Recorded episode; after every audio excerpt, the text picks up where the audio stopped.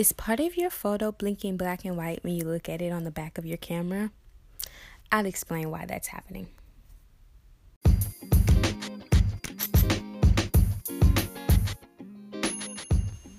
What's up, podcast people? Welcome back to another episode of Photography Through Mic with your host, Leannie. If you are new here, welcome. I give you guys valuable ways to grow as a photographer, model, and or business person while also growing with you guys. On today's episode, we're going to talk a little bit about overexposing. And this is something that I've struggled with for a while, I'm not going to lie. Even though it may seem like a simple fix so, if you guys want to hear more, make sure you keep those shutter speeds slow enough to catch all this value. Stay tuned.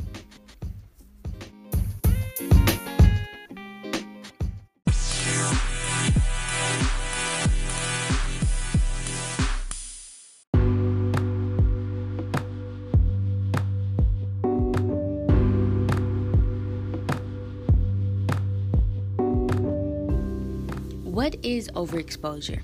well, or overexposing. First, you should probably know what exposure is.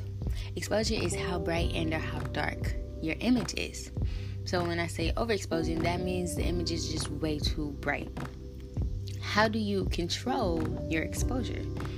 You, the things that affect your exposure is your aperture, your shutter speed, and your ISO. How does your camera show you if something is overexposed? if an image or if a part of your image is overexposed, it's going to be blinking black and white. And that is saying, when it's blinking black and white, that's saying that this part of the image is, it has no data. Like it's just completely blown out. And when something is blown out, that means when it comes to editing, there won't, there's basically there's basically nothing there to edit. So when you edit an image, you're able to adjust the colors, you're able to adjust the how bright it is, you're able to adjust, you know, um, a lot of things. And that's only because there's data. Basically, um, a photo and it's funny that they say a photo is worth a thousand words. Like it has so much, so much, so much, so much data in one image as far as saying this part of the image is light, this part of the image is dark, this part of the image is very sharp and in focus, this part of the image is blurry. Like it just has a lot of data. And when it comes to editing, you can play around with all of that data. But if something is blown out and it's blinking black and white and it's overexposed, it's basically saying that there is no data there to edit, period. So, when it comes to um, editing, well, before we get to editing, how can you fix this in your camera? You can just either one of the three things you can adjust your aperture, you can adjust your shutter speed, or you can adjust your ISO depending on what like okay say you're taking pictures of something that's moving around maybe like a little kid so you still need the image to be sharp. So you're not going to adjust your aperture because that, I mean, your shutter speed, excuse me. You're not going to adjust your shutter speed because that's affecting how fast something is going. You'll probably want to adjust your ISO or maybe your aperture. So playing around with those things is how you correct the exposure post product before editing and it's a saying that you always want to underexpose versus overexpose an image because when it comes to editing, and I'm going to explain why, it's easier to edit a photo that is too dark versus edit a photo that is too light. Um, and some of you guys may be wondering, well, if your camera shows you things that are overexposed, how does it show you something is underexposed? It actually doesn't. It, it, it won't it won't um, there won't be any flashing lights or anything to show you that something is underexposed. You'll just see that it's kind of dark, but still at the end of the day, you want an image to be underexposed versus overexposed. And this it's it's a pretty big scale. Um, exposure is a pretty big scale, so it's not like quickly it's to go from overexposed then to you know really underexposed you have um, a nice amount of room to play with and that's where editing can also uh, help. So when it comes to editing say your image is underexposed. Well all you have to do there's actually a option or a hmm, i forget what they're called but one of the little sliders that is called exposure, and that's just overall how bright your images. So it's gonna make it the whole image a little brighter. It's gonna make the whole image a little darker, and then it breaks down into like shadows of the image and black parts of the image. Then they have white parts of the image and highlights, meaning like you know the really bright parts of the image. Well, your if your image is overexposed and you try to okay so when it's underexposed you can lift your shadows and you can lift your blacks meaning making those areas lighter. And that'll also make your image brighter itself.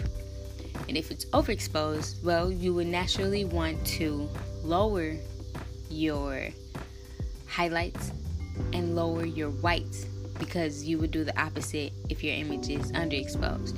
But but if you're if part of your image is like blown out and overexposed to where there's no data in that area, when you try to make that area less bright, it's going to turn a very non appealing gray color. And that's like one of the main reasons why it's easier to edit an image that is too dark versus edit an image that's too bright. Because at a certain point when it's too bright you lose details and you can't get that those details back versus if it's too dark. I can i can do a lot of manipulation to make the image brighter and make it look normal. Um some things to avoid things to avoid. Shooting and not checking your images that's that's that's that's a big thing. Um, I tend to get into the mode where I'm just shooting, shooting without like truly, truly taking the extra five seconds it takes. It takes like five seconds to look at your image and determine if it is too bright or too dark and make the correct, you know, adjustments and continue shooting you're gonna have to continuously do this, especially if you're constantly moving around from like maybe the sun or the light is in front of the model or subject, then it's in the back of them, then it's on the side of them, then there is no light. Like if you're outside, there's no sun. Like all of these things can affect it. So you constantly want to be checking your images to make sure they are not overexposed and or underexposed, especially on like an important day like a wedding I mean, like like say you overexpose the first kiss. You can't really tell them, okay, wait, rewind, you know. Let's do the first kiss over.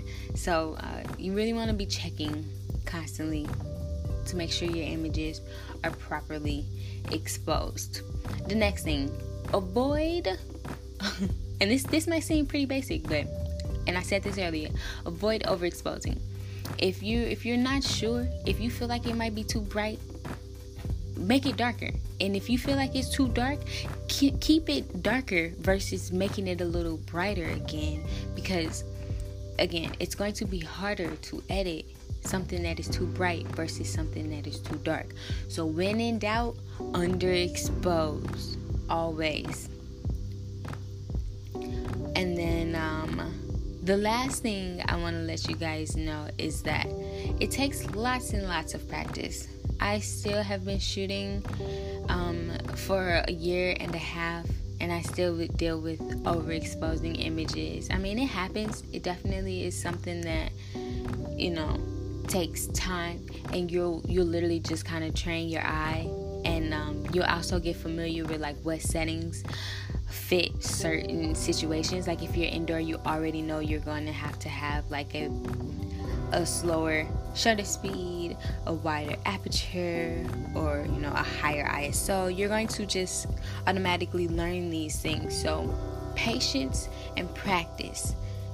or the last two things. If nothing else, just do these two things, and everything I just said, you're going to learn because you have been practicing and you've been patient enough to, you know, um, learn. Uh, you know all these things that I just said because that's how I learned all of it. I'm not gonna lie, I've lots of practice, lots and lots of overexposed images, lots of underexposed images. You know, it it gets pretty ugly, but all of that ugliness leads to really great images in the end. And when you take your time and pay attention to what you're doing, you'll come out with beautifully exposed, eh, well, I should say properly exposed images.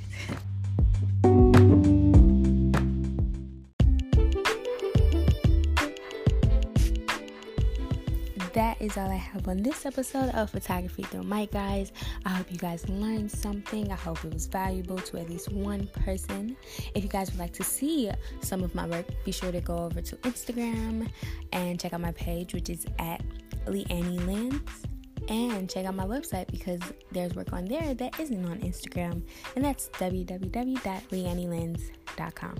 Until next time, guys, keep putting the create and creative.